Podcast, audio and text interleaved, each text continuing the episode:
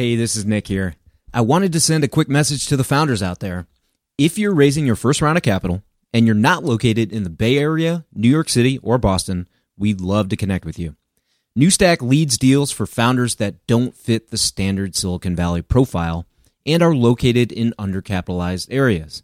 If that describes you, or if you know a startup that fits that description, please send us an email. It's team at newstack.vc. Now, here's a word from our partners. This episode of TFR is brought to you by Pacific Western Bank. Pacific Western is the leading provider of venture debt and banking services to startups, growth stage companies, and their investors.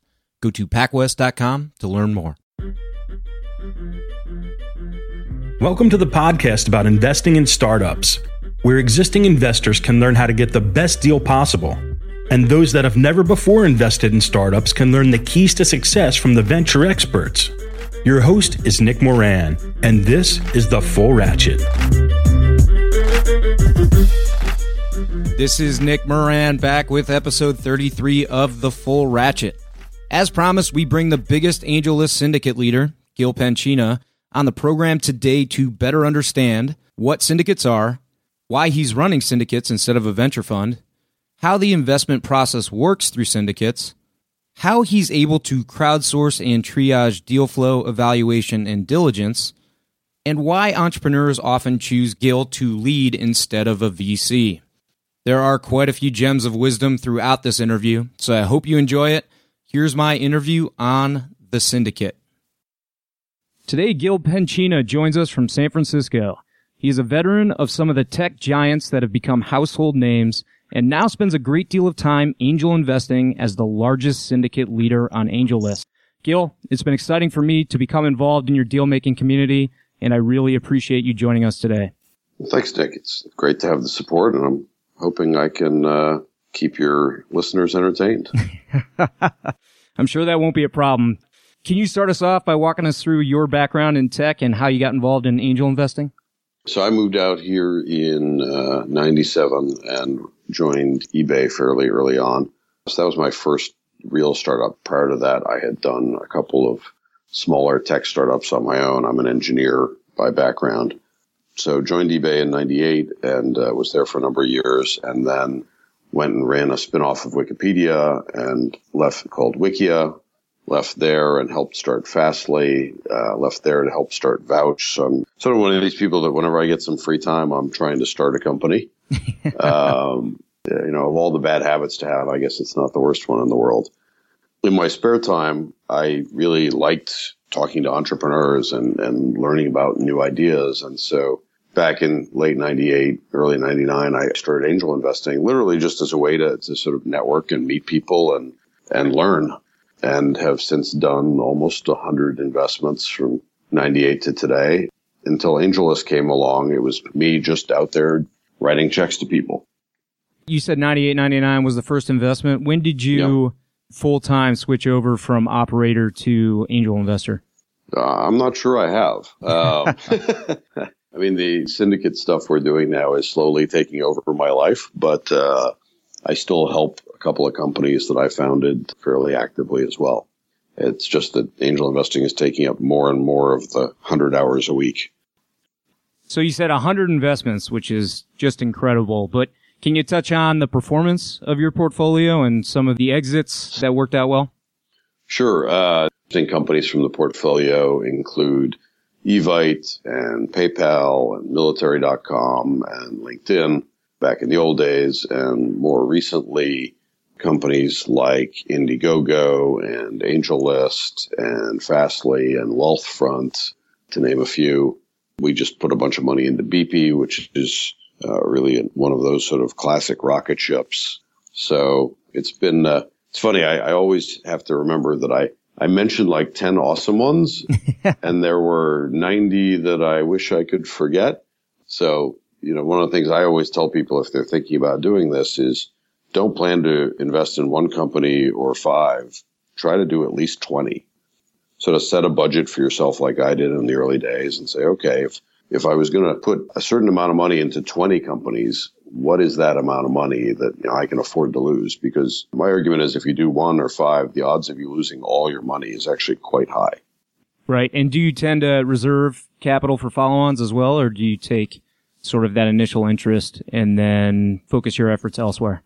Yeah, I, I mean, unlike a fund, you know, as an angel, you don't really reserve money. Some deal will come in, and then later on, uh, a VC will invest, and you rarely actually get pro rata rights as an angel. A lot of times, I've found that the venture capitalists find a way to sort of quote unquote screw you out of it. Yep. But it's not like I would reserve money for it. If it showed up, I would have to look at my checking account and say, okay, you know, how much is this investment and how much do, money do I have in the bank right now? And do I want to do this or not? But I, I've, I've actually been very disappointed by how many times I did not have a chance as an angel to invest in follow on rounds. And that's why the syndicate is fairly aggressive about asking for pro rata rights and trying to get them so we have those sorts of options. Gotcha. And I've read some snippets from your past about choosing not to raise a fund and instead keeping sort of your angel approach. Can you talk about why you didn't raise a formal venture fund? Yeah, I mean, my joking answer was always I totally would have raised a venture fund if it wasn't for the fact that it involved lawyers and accountants and family offices, three people I don't like. Um, but, you know, the reality is the thing I enjoyed about investing was meeting interesting people and getting a chance to help them. And I could do that with my, you know, five or 10 or $25,000 check. I didn't need a million dollar check to do it. And so all of that administrative burden that came with opening a fund and just felt like a lot of work that wasn't necessarily very beneficial to what I liked doing and what I was good at. I think the difference with AngelList with the syndicates now is that I'm not just helping me, I'm helping now 2,000 people yep. who are able to get in on deals with us. And we are starting to find ways to help those 2,000 people in turn help companies. And so you know, we're really trying to build this this uprising where the angels can come together as a group and be more effective and more successful, both at getting into good deals and also at, at actually helping companies become successful. Is part of the reason why you're focused on AngelList because there's less overhead and legal requirements, uh, side documents and such because they have more of a platform and some standardized approaches? Yeah, I mean, uh, you know, it's a truism in internet startup land, which is if you make things easier, more people will do it more often. So AngelList has certainly made it very easy to essentially launch your own venture fund. Anyone can start a syndicate and then start investing and see who will follow them. That doesn't necessarily mean they'll get into good deals or have good judgment. So you have to sort of, you know, it's a market like any other market. You have to evaluate each deal as it comes in and decide what you want to do. So it, it, it, did certainly make it easier for me to do something I would have done anyway. And then, frankly, just the number of people involved has been incredibly gratifying to me. I mean, the amount of email I get from people who are thanking me or offering to help or, or going out of their way to help without me even asking has really been remarkable and is one of the wonderful things about it. Yeah, so Gil, we have a number of entrepreneurs in the audience, and a majority are investors that may be operating at a local level, maybe doing equity crowdfunding. Just so that we're all on the same page, can you give us an overview of the syndicate approach on AngelList and then how you're using syndicates with your group? Right. So syndicates come out of the crowdfunding law, and the crowdfunding law basically said if you're an accredited investor, you and up to 99 of your friends can pile in together into a SPV or a special purpose vehicle like an LLC. And you can all put money into that LLC and then that LLC can turn around and write a single check to the startup and not cause a bunch of problems for the startup that happens if, if they get over 100 investors. There are a bunch of reasons in other regulatory parts of the the federal laws where you don't really want to have 100 or 200 or 500 shareholders. So a lot of entrepreneurs wouldn't want a thousand dollar check from me because it's too much work and paperwork relative to the value. Yep. Um, what AngelList does with the syndicate is it lets me say, I am investing in the startup. If you would like to join me, you can click here to join. All the documents are done through DocuSign. All the paperwork is electronic all the money transfers through ACH or wire transfers, so there's no checks being mailed in. And AngelList helps facilitate collecting all the checks, putting them into one LLC that they run, and they actually have a professional fund manager who takes care of it. So I'm not I'm not the one holding the checks, which is good. I don't really want that responsibility. um, and then that LLC in turn will write a check to the startup and they get a single check from a big group of people. So that's what a syndicate is. I now run about a dozen different syndicates on AngelList. And the reason for that is I view this investment opportunity as more like Fidelity or Vanguard than like being a venture fund. And what I mean by that is, you know, I'm an investor in Greylock and one of the Matrix funds and one of the Mohr Davidow funds and a few other ones. And I write a big check into I don't know what, right? I'm basically trusting generally, you know, six dorky white guys in blue jackets to take that money and invest it in stuff and make me money. Yep. You know, in the AngelList syndicate context, you may back me or, or one of my funds for $1,000 or $100,000 per deal, but it's per deal and each deal you get to look at and evaluate and make a decision whether or not you want to back out or write a check. And so what we saw is different people have different hypotheses about what's going to make money. So rather than just having a fund where you follow Gil, we've tried to build market oriented funds. So we have a financial services fund. We have a SaaS fund for software as a service. We have a marketplace fund. We have an ad tech fund. We have an ed tech fund. We have a Bitcoin fund. We have an Internet of Things fund and people can self-select into essentially a mailing list by backing us in those funds, see that deal flow and then make their own choices. And so, you know, rather than you getting flooded with deals of every possible color and flavor, you're able to sort of pick the type of deals you're interested in and and evaluate a smaller group. So we just think it's more efficient. And then I've been recruiting partners to help me manage these various funds, and I'm still looking for partners on fintech and ad tech and some of the other ones as well. There are a number of established venture capitalists and angels that run syndicates on angel AngelList, but you seem to have the most significant following and have put the most money to work through these syndicates. How do you attribute the growth of your group and how have you achieved this level of angel investment in such a short time? Uh, clean living.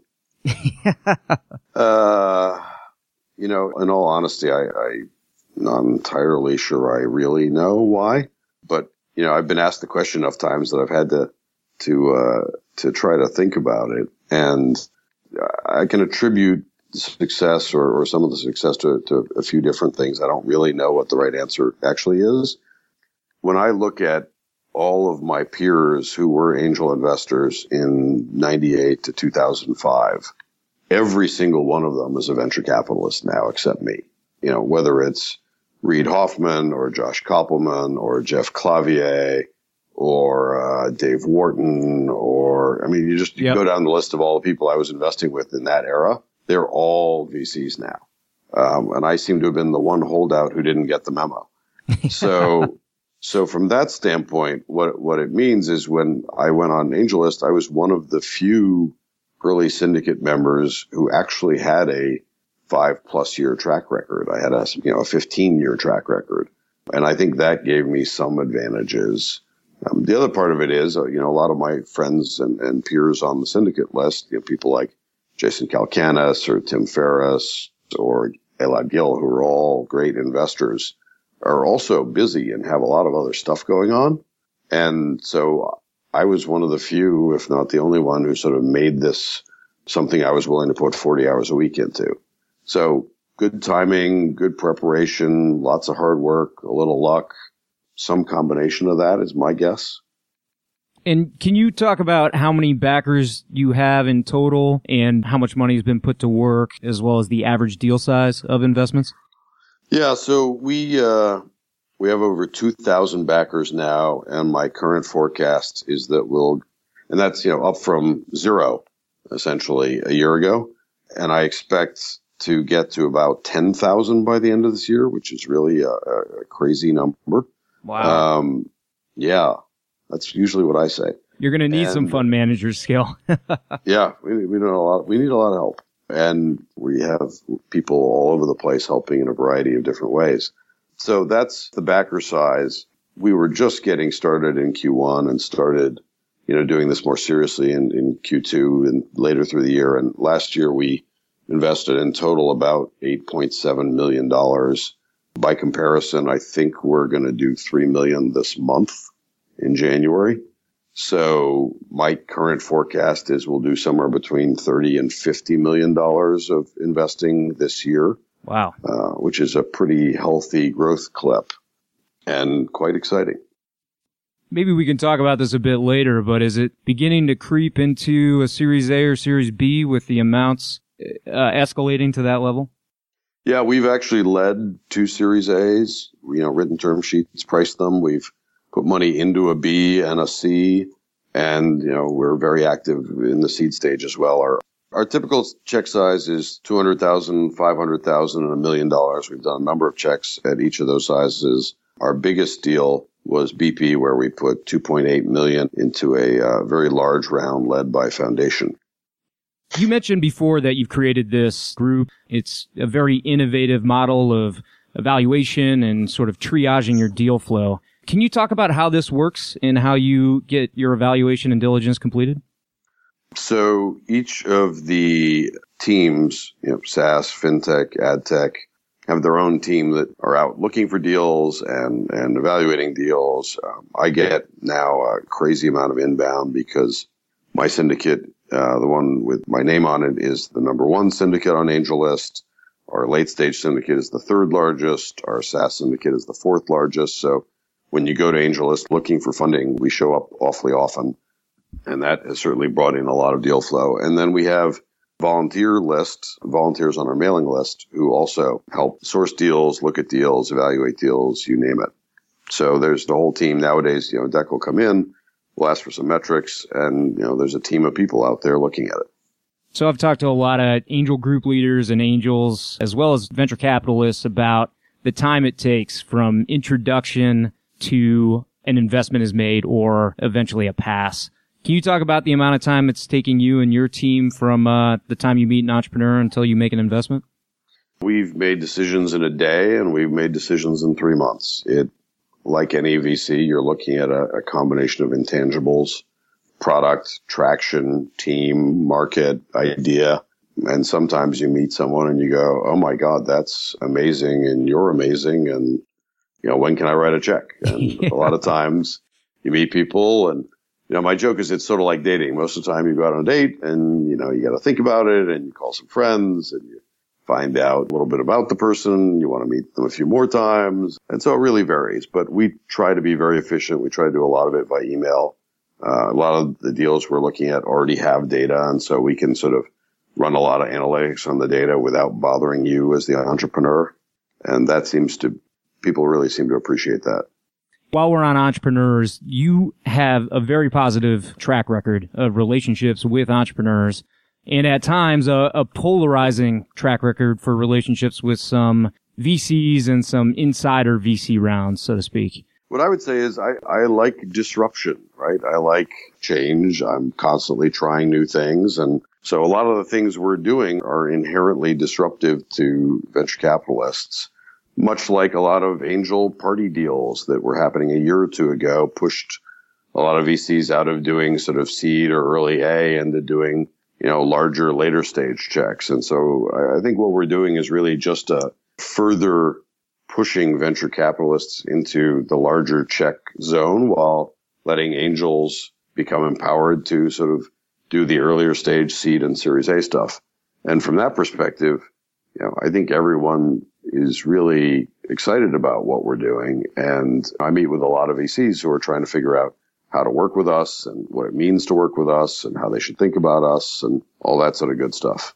Ever had a situation where you uh, took over the lead from a venture capitalist that was trying to lead around?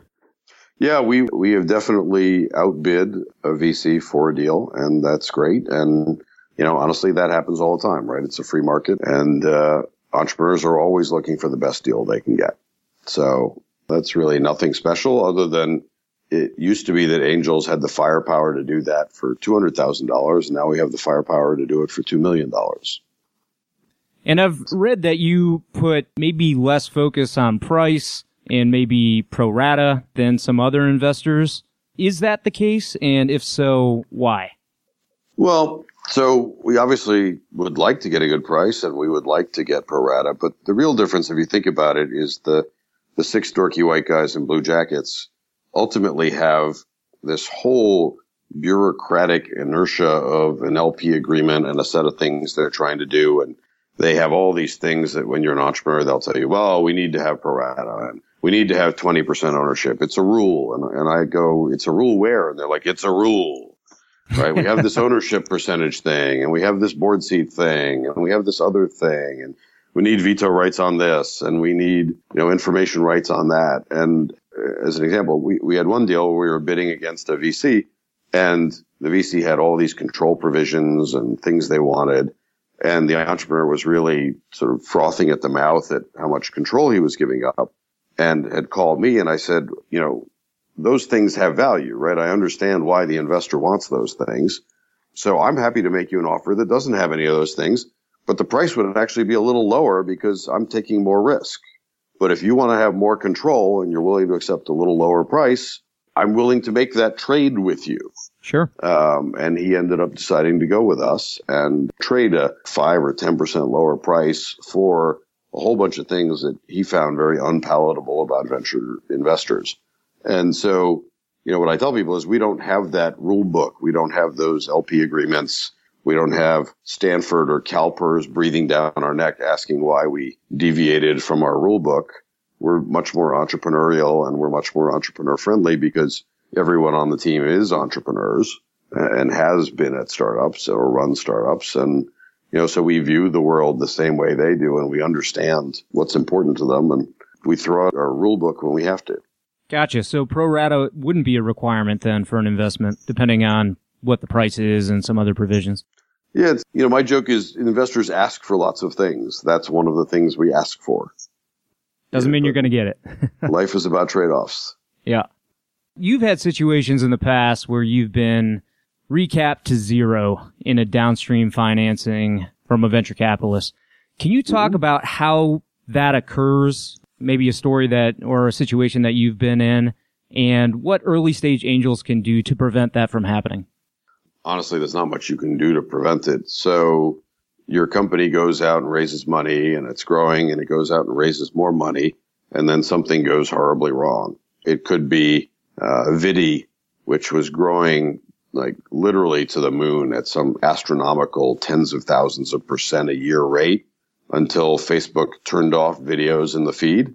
Yep. And the growth rate literally plummeted, you know, within days to almost zero. And they're sitting on this big venture capital round and lots of money and the VC all of a sudden realizes they're an idiot. Um, it happens. Yeah. I mean, you, you can't predict the future. It's, it's why it's, you know, they joke it's a, it's a risk business. So in those sorts of instances, a lot of times what will happen is when the company starts running out of money, the VC has a veto on any future financings. And so they get to play hardball and say, well, you want to raise more money and not go bankrupt.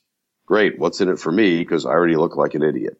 And so you'll see things like the Friendster cram down round where after Kleiner had put in a ton of money into Friendster, they turned around.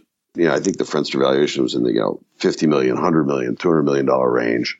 And they turned around and organized a $3 million financing at two pre, wow. where they effectively bought 60% of the company for $3 million and crammed everyone else out, including, you know, management. And, Jeez. and they could do that because the alternative was bankruptcy because they said, well, you know, any other offer we're going to veto and we can because we're VCs. It's what we do. Right. So the only thing that saves you on a deal like that as an investor is if you have pro rata rights, you can at least buy your share to keep your ownership percentage. If you're an employee like my friends were, you're screwed and there's absolutely nothing you can do about it.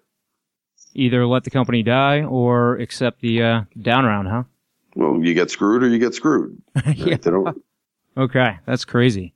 Do VCs always ask for that veto? Yep.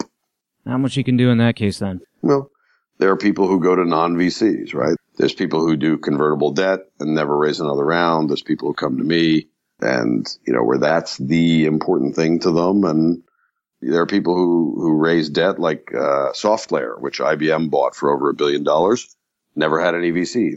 They leased all their equipment and used that money to pay for everything, right? And they were hand and mouth for years, growing at whatever rate the banks would lend them borrow money at. There are alternative strategies than uh, the continual fundraises to Series Z. Yep. At this point, if you're a VC, you've heard of Carta. You've probably even accepted securities from a portfolio company on the platform. It feels like every new company is using Carta, and there's already 16,000 VC backed companies on the platform. They also offer tools and services for VCs like fund administration. Carta has an army of fund accountants delivering high quality service and dedicated teams of engineers, constantly improving the functionality of their user friendly investor platform with in app quarterly reporting, real time fund metrics, LP portals, and more. It's also easy to switch from an existing fund administrator or to augment your in house team with their service. Learn more about their services at carta.com forward slash investors. And this episode of TFR is brought to you by Pacific Western Bank. Pacific Western specializes in providing financial services to startups, growth stage companies, and their investors, helping to navigate financial obstacles by providing access to funds and expertise. Pacific Western's customized products and team of venture banking specialists provides a banking experience designed specifically with startups and VCs in mind. If you run a tech company or if you invest in tech companies, it's strongly advisable that you build a relationship with the folks at Pacific Western. Go to pacwest.com to learn more.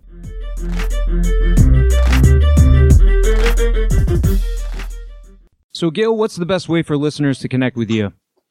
You can find me on Facebook. You can email me. My email is gilpenchina, G-I-L-P-E-N-C-H-I-N-A at gmail.com. And uh, you can find me on AngelList. So um, I get lots and lots of people reaching out through all three. Well, Gil, it's a pleasure being part of the team, and thanks so much for the time today. Uh, I'm sure your insights will be really valuable for the listeners, and look forward to hearing more about what your syndicates do in the coming years. Thank you, Nick. A big thanks to Gil Penchina for joining us on the show.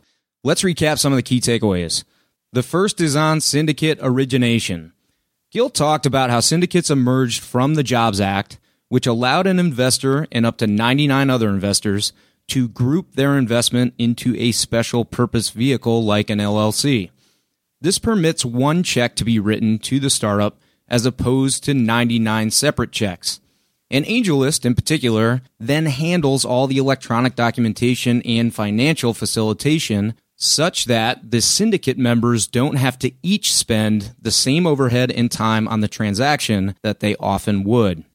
The second major takeaway is why not to raise a venture fund? Gil has the network resources and background of many VCs out in the valley. Yet he opted for the road less traveled and did not raise a traditional venture fund. Gil mentioned that he probably would have raised a fund if it did not involve all the lawyers, accountants, and family offices. And there's also an amount of bureaucratic inertia that accompanies a fund. Certain guidelines about percentage of ownership or control provisions might be required by LPs for every investment. And realizing that he didn't need a $1 million check via a fund to make startup investments, Gil could avoid these burdens and limitations. Of course, more recently, with new legislation and the evolution of AngelList syndicates, he can now work with a group of 2,000 angels, providing access to well vetted deals and getting the benefit of a larger pool of smart individuals to help companies become successful. So effectively, he can exploit the benefits of a venture fund without suffering the commonly cited challenges. And his co investor followers always have the final decision on investments that they make. So, as opposed to a blind bet on Gil, it's more of an informed vote of confidence. Investors can say, I want to monitor Gil's activity, process, and deal flow, but I still reserve the final decision to invest or not. And we haven't even talked about the role of the entrepreneur. In this situation, without hard and fast rights and control provisions, the syndicate investment allows more flexibility, speed, and founder friendly terms. The third and final takeaway is the recap to zero. This is a big watch out, and I'm glad we had Gil on the program with as many years of experience to weigh in on it. As discussed with Joanne Wilson, this can happen in a predatory fashion where the startup is not experiencing extreme hardship, yet a VC mandates a recap to zero in order to take more equity. When early stage investors don't have any dilution protections or a pro rata in place, they can be completely watered out.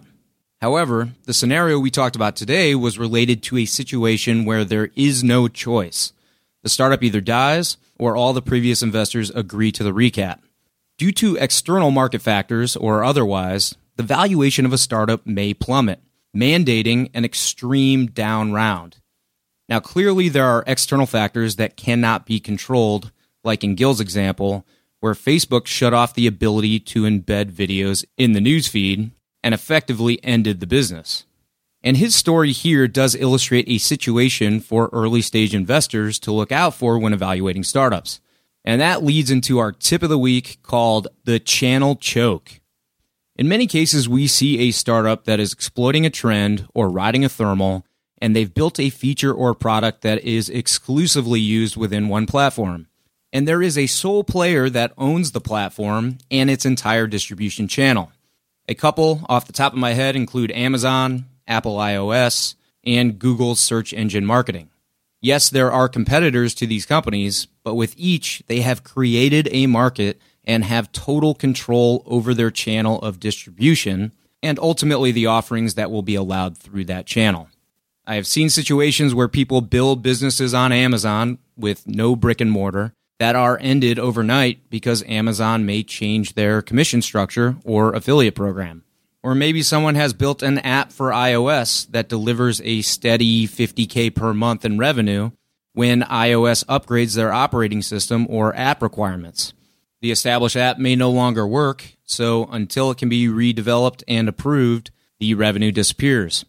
Meerkat, which has been in the news and we've been discussing over at Venture Weekly, has built much of their user base by using Twitter's platform.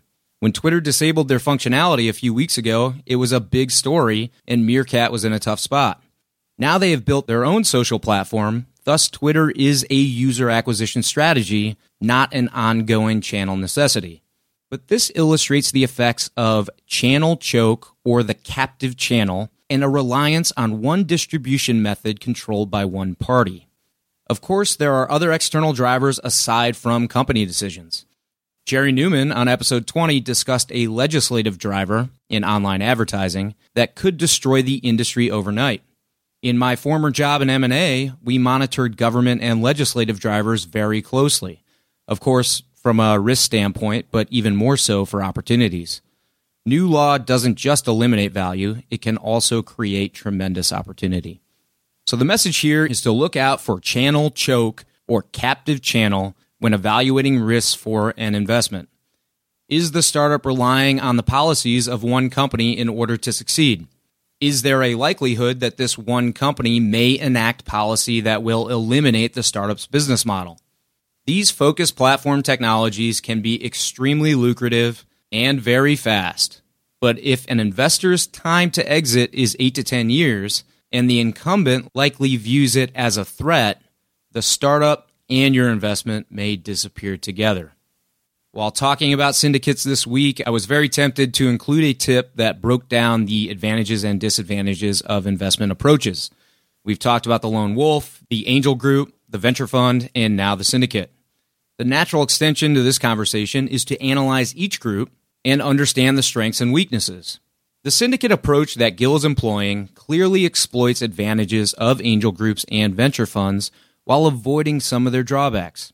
But while this is an innovative approach to early stage investing, syndicates are not without their own limitations. And while a number of you have emailed and asked why I haven't started one, in all honesty, I'm still learning the mechanics and nuances of syndicate investment. It's not that I'm not open to it, but rather I have to make sure that A, it's a sound decision that fits with my overall investment philosophy, and B, it provides advantages that other approaches don't. On the surface, it's pretty compelling, but it requires more thought and analysis.